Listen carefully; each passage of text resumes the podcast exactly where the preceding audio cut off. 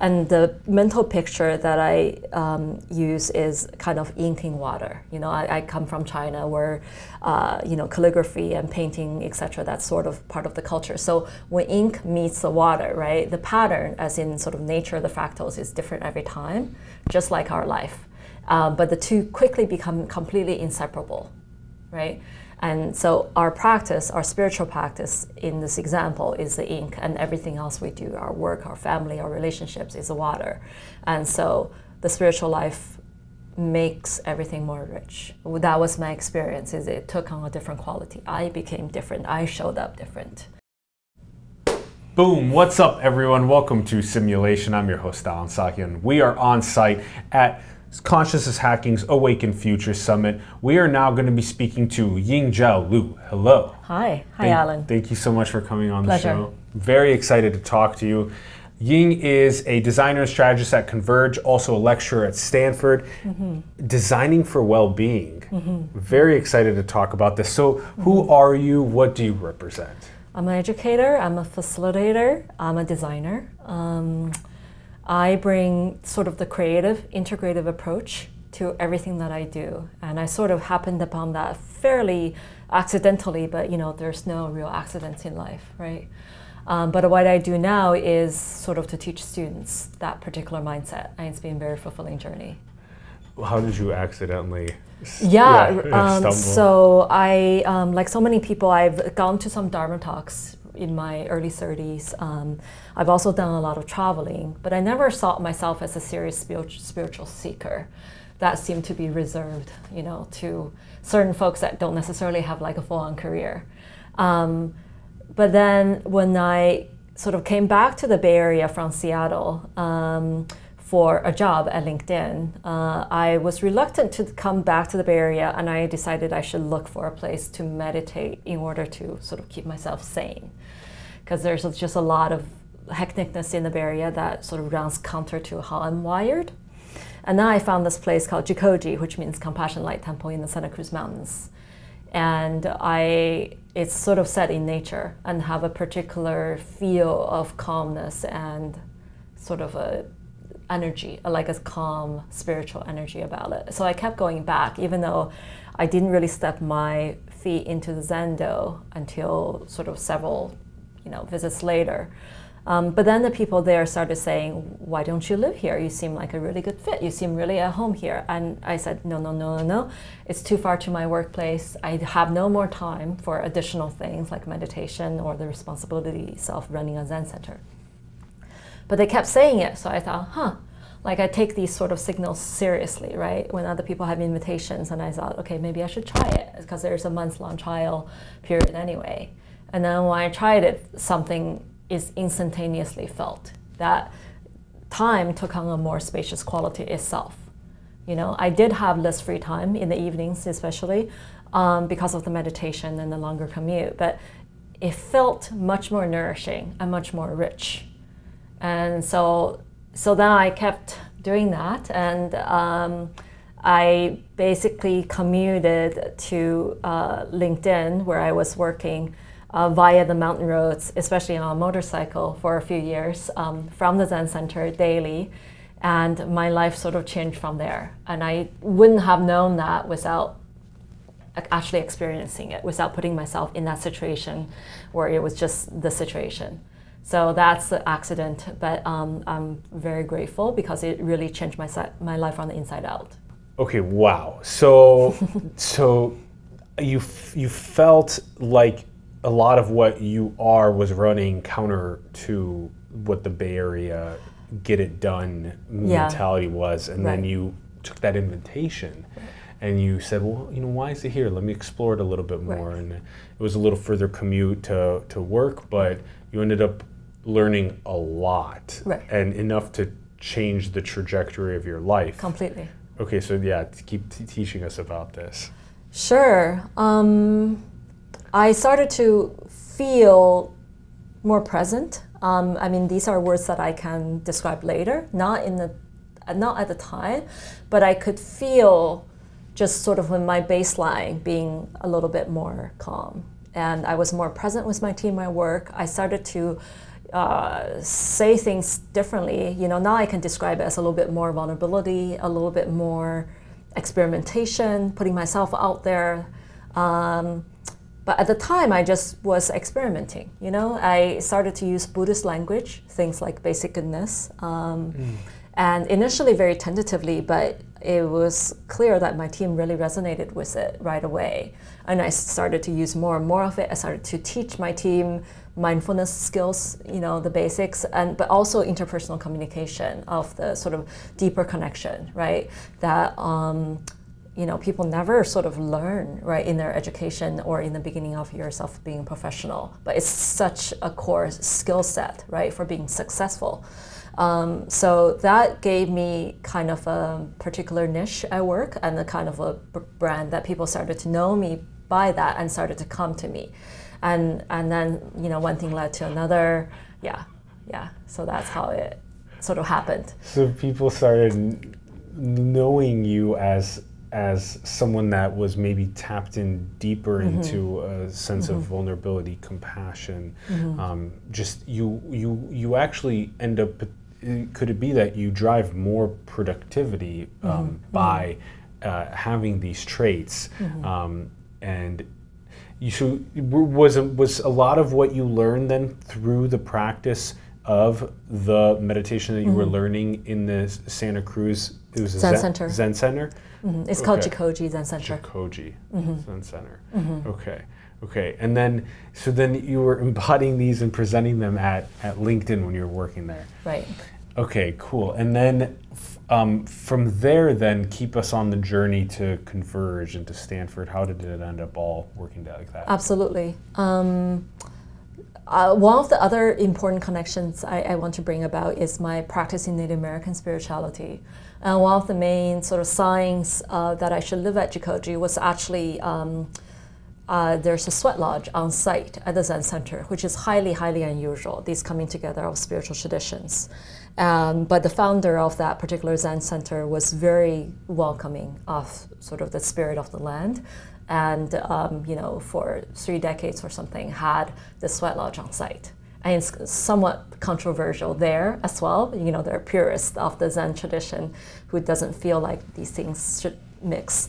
But um, in any case, I've had a separate uh, Native American practice for maybe eight years or so prior to going to that particular Zen center. And I learned about the Sweat Lodge and wanted to participate. And I've been playing phone tag with someone who sort of holds ceremony there. And one New Year's Eve, um, sort of, I did a self retreat. And then the next morning, New Year's Day, I walk outside of the room I was staying in and I see this guy and I instantaneously knew he was a person I was playing phone tag with, even though I had no idea what he looked like. I just knew.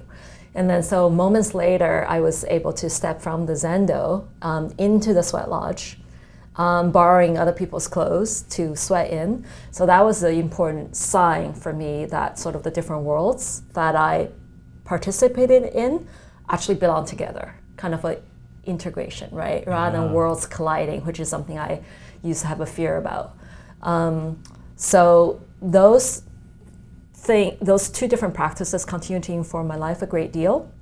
Um, uh, you know, the Zen being more sort of the intrapersonal, right, the meditation, and then the the the ceremonies, Native American spirit ceremonies, more about the interpersonal and also com- communication with the divine. Mm-hmm. So. Um, I started to basically have different mindsets that I could see how things played out. Um, and instead of going with sort of the more typical like rational and Silicon Valley mindset of uh, being rational and like trying to decide um, compromises and the best approach forward, I started to have a different mentality, which is basically the contrast between balance or compromise and integration. And um, I'll describe it a little bit. Yeah? Yes, please. So balance is, you know, we can see the picture of a balance, and it's essentially kind of a zero-sum game. If you want more of something, there has to be less of something else, uh-huh. right? So it's a particular mental model. Um, that it's actually a game that we could know, never win, especially in a, in a world that changes so fast. Even when people have achieved some sort of balance, immediately like it's gone out the window because something has shifted, right? Their work life has shifted, their family life has shifted, they need to move, etc., etc. But we can't actually potentially, if we have a child or whatever the additional yeah. adding thing is to the Yeah. equation, we do have to take time away from other. That's right. That's right. that. That's right. And so it's a particular goal that is actually kind of a fallacy that people talk about all the time, right? Work-life balance, uh-huh. but it's actually like kind of a, a, a, a, mental model that is people are set up for failure. So if you love what you do every single day. Yeah, exactly. It's not is no about- balance. Yeah. Correct. Yeah. Exactly. Exactly. Um, whereas integration is exactly that. It's like everything we love infuses everything else and give it a kind of a richness and wholeness, Mm-hmm. right? So then there is no longer this like I'm not doing enough of something. There is actually everything I do, everything that I touch has meaning and and and, and works together, right? Yeah. So yeah, and the mental picture that I um, use is kind of inking water. You know, I, I come from China where, uh, you know, calligraphy and painting, etc. That's sort of part of the culture. So when ink meets the water, right, the pattern, as in sort of nature, the fractals is different every time, just like our life. Um, but the two quickly become completely inseparable, right? And so our practice, our spiritual practice in this example is the ink, and everything else we do, our work, our family, our relationships, is the water. And so the spiritual life makes everything more rich. That was my experience. Is it took on a different quality. I became different. I showed up different. Yes. Okay, so it was the training of the ink, the training of Yes, the that's right. spirituality that makes everything that you touch in life have meaning. Right. Yeah, versus the balance and Right. versus all of the other mental maps that we have of, of the way that we engage with the world. Right. Interesting. And then what are some of the best are you then teaching some of the best practices to develop Mm-hmm. the spirituality in the ink right now? Is that kind of what you're Mm-hmm. Okay, okay. Yeah. All right, so walk us down that. Sure, sure. Um, yeah, so I teach these kind of different mindsets, right? And actually, students get it like really, really quickly because they understand like this is the only, this is not the only tool, right? And it has a lot of limitations. When we try to rationally solve situations, it often, it generally doesn't work, right? Or it can work for a short amount of time, but it's not really how things work out. Nothing works in life by like logically, really. Like things are emergent, right? So, um, so I teach people basically sort of the creative emergent ways of thinking, which actually, luckily, design thinking is very much about that. So my profession and my spiritual practice comes together to sort of inform my view that I can share with students.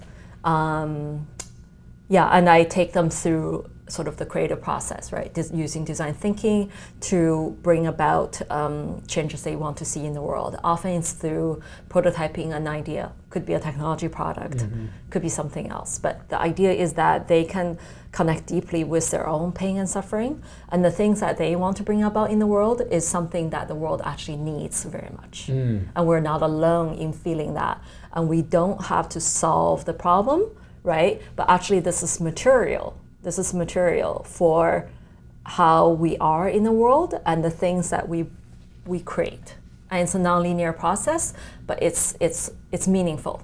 So it normalizes it and it gives it kind of a positive, right, um, understanding of the difficulty in, in students' lives. Okay, all right. So then we apply uh, design thinking strategies to a something that we're feeling within our uh, what we want to maybe what we want to update the the the code of civilization with. We want to change something. That's right. And then you say, okay, we're going to apply a design thinking first principles perspective to this of how we can have a human centric way of right. of changing the world for the better. And then they either build their idea through a technology or whatever it may be. right. And then that practice itself kind of builds the ink, the spirituality. Absolutely, and it's Okay. healing. It's yes, healing. This this uh, this process, you know, like uh, most creative people know this, right? Like the act of creating it from their pain and from their deep connectedness is, is self healing, Mm. and it needs to happen. You know, Mm-hmm. our, our pain is is uh, is real, and it's um, it's a part of why we're here. Wow, and there could potentially be when we decide to follow that path of okay, I have this pain, I want to yeah. create with it, that we find so much meaning from that. Whereas sometimes we have the pain and we try and numb it with. Exactly. Or try to partition it, you know? Yeah. It doesn't work. It has to be integrated, yeah. it has to be accepted. And creating helps. From that. From that. Exactly. Wow. Everything is soil. Yeah.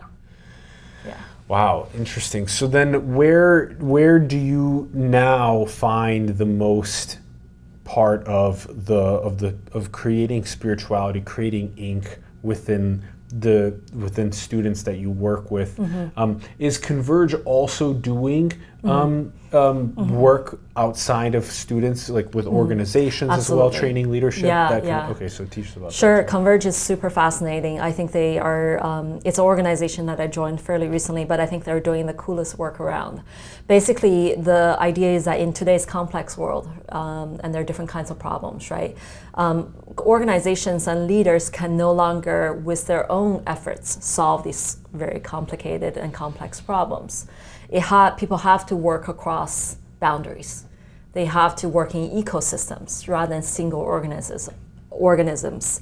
Um, so Converge uses facilitation and deep connection and, and various tools um, to, to create those networks that transcend single organizations, but where people are aligned um, on sort of the deeper challenges of our time to, to bring about sort of the emergent possibilities that we want to bring about.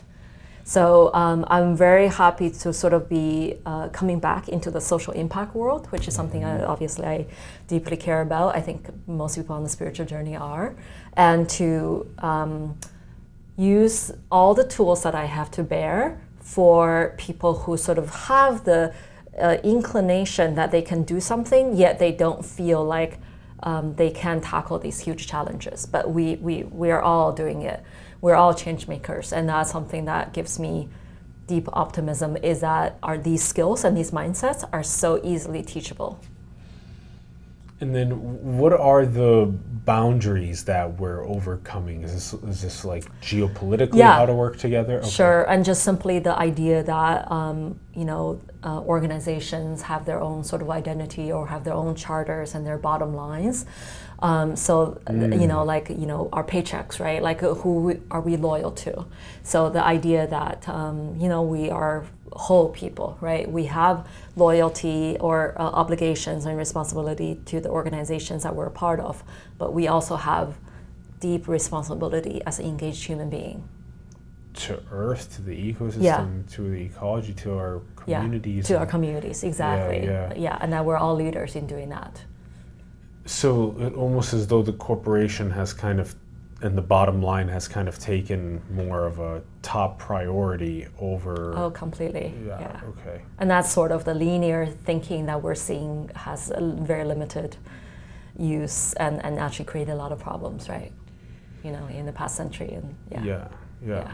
yeah. Okay, so then Converge is helping with the training of the leadership at organizations to recognize these things? Mm-hmm. They create um, networks and facilitate those networks and sort of give people the capability of um, continuing with these networks for action. Um, uh, you know, they work in New York City on homelessness problem. They work in the Santa Cruz Mountains on, on stewardship of the land, working across lumber companies and preservation organizations. So very conflicting values, yet it, it can work. And that's sort of the amazing thing about it is that when you get people in a room and get them to connect to each other in a deep way as human beings through stories, through their their their journeys, um, people work together. People are realizing that beyond those sort of bottom lines that may conflict, right? Those financial bottom lines, they have deep alignment. So we could potentially get some of the executives at like the oil sure. oil companies sure. and really yeah and, exactly and they would forfeit some of the company's bottom lines that they're working at absolutely absolutely because we're all uh, we're not there there are no single metric right? That that determines our success. You know, we are uh, we're actually all wanting multiple bottom lines, right? Like you said, the community, the ecology, mm-hmm. and not just a financial bottom line. That's right. Yeah. yeah. And so then the these processes of s- s- kind of slowing down with some of the executives.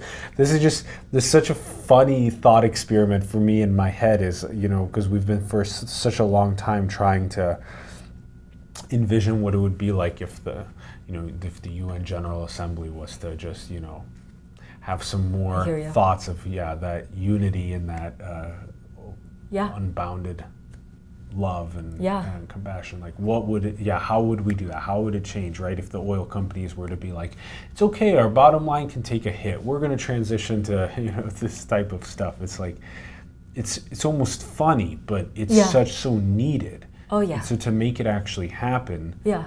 you can step in and engage on a absolutely on a personal sort of human level yeah, I, I think like any kind of tide change, we're going to see things like that sooner than we may think, right? We, we will see UN uh, assemblies and, and like the heads of corporations having these conversations. Um, you know, there are people doing work on that front. Some of my uh, colleagues at Converge, and there are others, leadership, um, you know, facilitators. One of them that I'm a fan of is someone called Marc Lesser he used to be the CEO of uh, Search Inside Yourself Leadership Institute, and he writes about you know he was uh, part of a he was invited to facilitate at a board meeting that was very much gone awry. Uh, people were trying to get to the agenda and the strategic, strategic vision very quickly, right? Because obviously that's what people's times are precious. But he got in. He had people like meditate for 15 minutes, which is a really long time for people who've never done that. And then he asked people the questions of, um, you know, why are you here on this earth? Yes. And what are you doing to sort of bring about your values into the world? And to have people tell stories without interruption for five minutes about that with the others listening on, simply holding the space. Yeah. And he said like in you know 20 minutes the space was completely transformed. Yes. the atmosphere was transformed. Yes. so the experience of Jeez. right? Being listened to on a human level. Yeah. Yeah this just the idea that listen we only have 15 minutes. We need to get to the, the heart of the conversation. We need to go so fast. Ah, but how do you you know? Exactly. You have to we have to go slow to go fast. Yeah. Yeah yeah, yeah. It's there's like there's like so many ideas. There's not enough time sometimes to execute all of them, right? And so yeah. and so it's like yeah. also important to like be vigilant with our time. Yeah. Oh yeah. To to find that way of of engaging with people on a level that is that meditative let's slow down. I love you. You love me. Let's have our story time. Let's enjoy that mm-hmm. at the same time you know what are our values? Why are we here on this earth? Mm-hmm. right? To start a board meeting with something like that's great. Mm-hmm. at the same time because uh, it can catalyze great results. Mm-hmm. at the same time it's important to be vigilant with oh, yeah. time and be intentional. Be intentional. Sure, sure. Okay, okay. All right, I'm, I'm, I'm following. Okay, so so even just dropping in for the short bit at the beginning can be transformational for that. For that, it, it's um, necessary. It's necessary. I, I, I have that problem as well with time. Um, I have a young child, actually under two, so like there's no, I have very little time where I is that is my own basically, which is a very new part of my life and challenge. Totally. So I have, uh, you know, part of my challenge right now is like, how do I use the time that I do have? How do I use my limited energy? So one of the practices that I'm trying to do is to um, let go of the things I have done, but let, also let go of the things I haven't done that I haven't gotten to, and simply trust that whatever I do do with my time is fine because it's it's not possible to be like so calculated, right, and so intentional, effective with every minute. And so it, part of it is just giving us a break as well. We have the problem problem of, of, of uh, abundance. that's very much here in Silicon Valley now, right? Like, you know, we have too many good things to pursue. Opportunity abundance. Yes, yeah. that's right. Which has opportunity cost, right? Which is a very difficult yeah. thing for the mind to grok. Yeah. And it's it's a it can be a crazy making to try to like weigh all those oh things but that's a balanced mindset right? It's like we cannot logically weigh everything that we could do and what opportunity it might take and what cost it might have etc oh my gosh so we can only like yeah. yeah.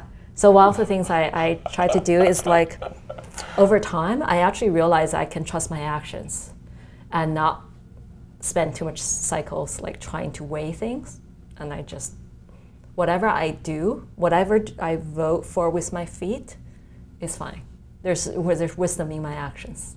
Yeah, yeah. This so all the variables of all the ideas that we could allocate time to, all the people, yeah, all of the right. and running the opportunity cost calculations and measurements and all this stuff. Yeah. It's also just having some sort of a future authoring, like some, some something that we want to achieve in this long term and knowing our short term steps, but also being cool with where we move ourselves moment to moment, getting there over Absolutely. time. So there's so many possible ways to, to yeah. get okay. Yeah, okay. and hold hold uh, whatever this brain tool holds lightly.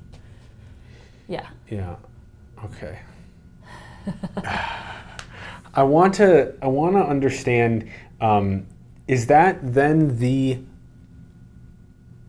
the the process for designing for well-being is this process mm-hmm. i would say yeah mm-hmm.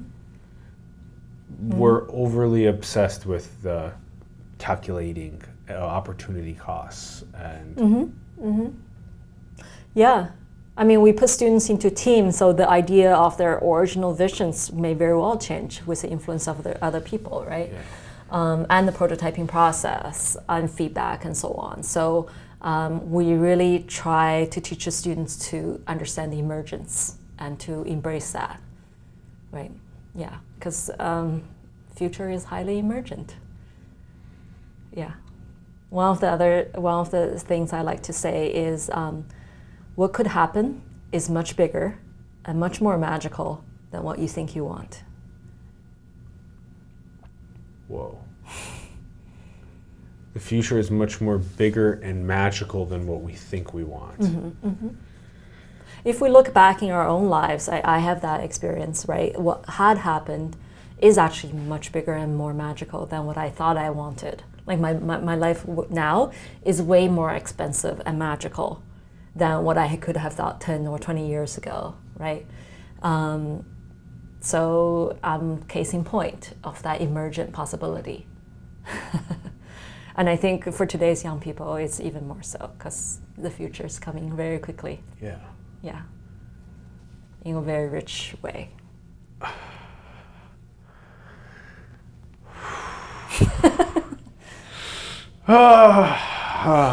hmm. Okay, so millennial and Gen Z, huge part of the exponential technology era pushing forth the rapid changes that are happening in our world and and so the sort of it's sort of the um, the pheno- the phenomenons that we may experience of stress or anxiety mm-hmm. or mm-hmm. Overwhelming feeling of all of the different opportunities of social mm-hmm. and uh, ideas to pursue and all that stuff mm-hmm. um, to kind of become one with all mm-hmm. of that mm-hmm. and just be guided in mm-hmm. kind of surrender to the direction that mm-hmm. our divine path will end up taking. Mm-hmm. For sure. It's, I love that, and at the same time, I realize that like, is it really like surrendering to me wanting to watch Game of Thrones, or or is it surrendering to me wanting to not do that and edit the footage instead, mm-hmm, right? Mm-hmm, you know, mm-hmm, you know what I mean. What, do you, what do you do with the thoughts like that? Mm. The first thought that comes is I think people do need deep pleasure in their lives. It might be Game of Thrones, Um, it might be video games. Uh, you know, it might be dating, and that's a natural part of human desire that is actually really important because it nourishes all of us. And we, if we feel like the sort of the a, a void or emptiness, we would always want to fill it with something. But when we have deep pleasure, then that cup is filled. And then the rest of the decision making process become much easier because you're not from acting from a place of deficit. Interesting. So so it could be that the cup could be filled though with either the Game of Thrones or video game or dating, or it could be filled with doing something like post producing the yeah. content. Yeah. And so okay, so then maybe then one of the things is to kind of have a uh, experience different items at the buffet to see what fills up the cup. Yes, that's right. That's right. And allowing okay. oneself to make mistakes in there because we'll know ah. we'll know when something's not fulfilling. Interesting. So um, we taste something at the buffet, as, absolutely, and we you say, eh, "That wasn't uh, as fulfilling for my cup as when I do this." Exactly. And if we're we're if we have some level of awareness, then I think actually we're all very sensitive to how something can be like hollow pleasure, pleasure and when something is real pleasure.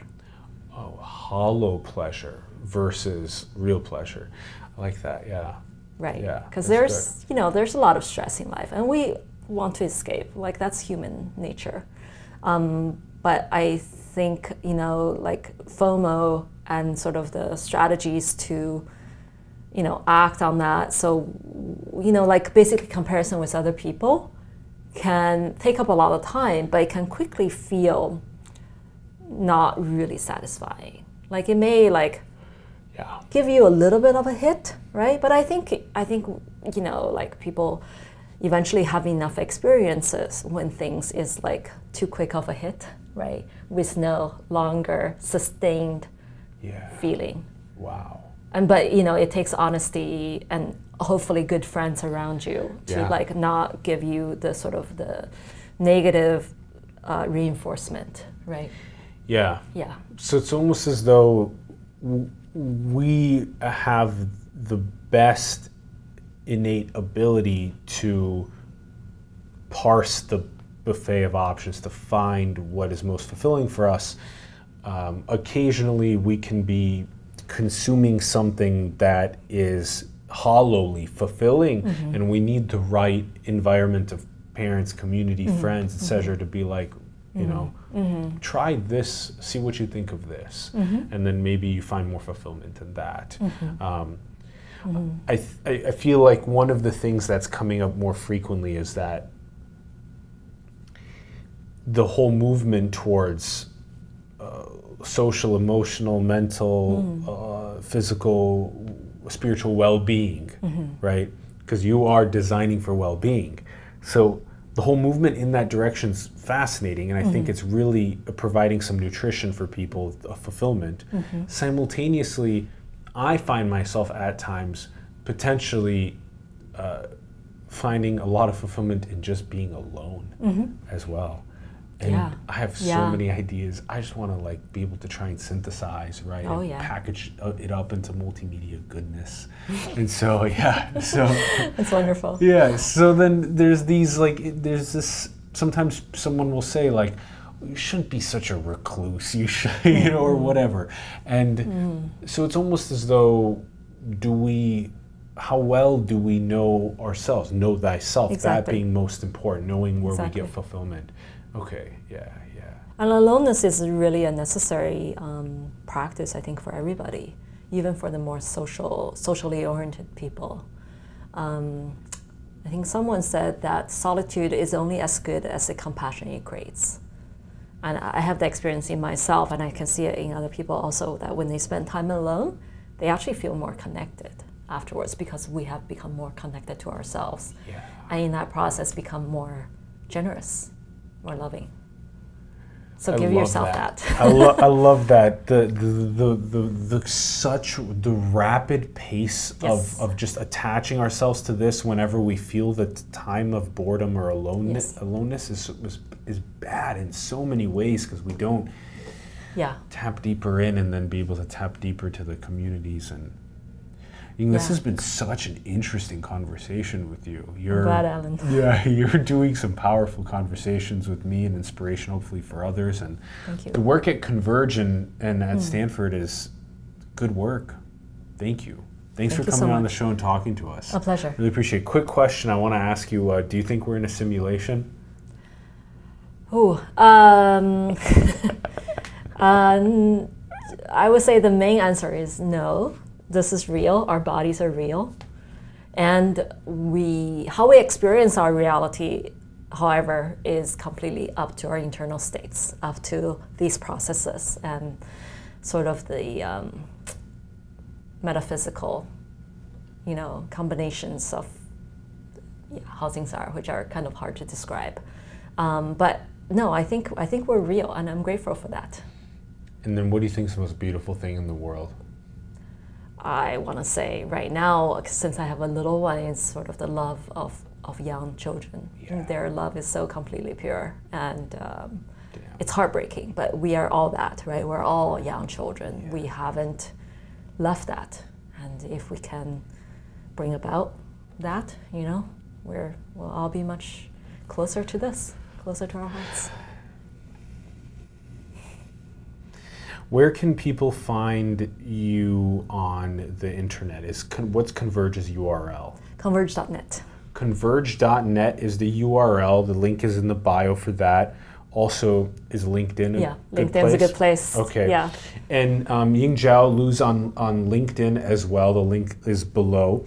And uh, huge thank you everyone for tuning in. We would love to hear your thoughts in the comments below on the episode. Go and talk to more people, your friends, your family, people on social media, your coworkers, about what it's like to piece together these next conversations for well-being and designing for well-being around our world. Mm-hmm. And also, check out the links below to consciousness hacking and to simulation support the organizations, the entrepreneurs, and the artists around the world that you believe in and go and build the future, everyone. Manifest your dreams into the world. Thank you so much for tuning in, and we will see you soon. Thank you. Peace.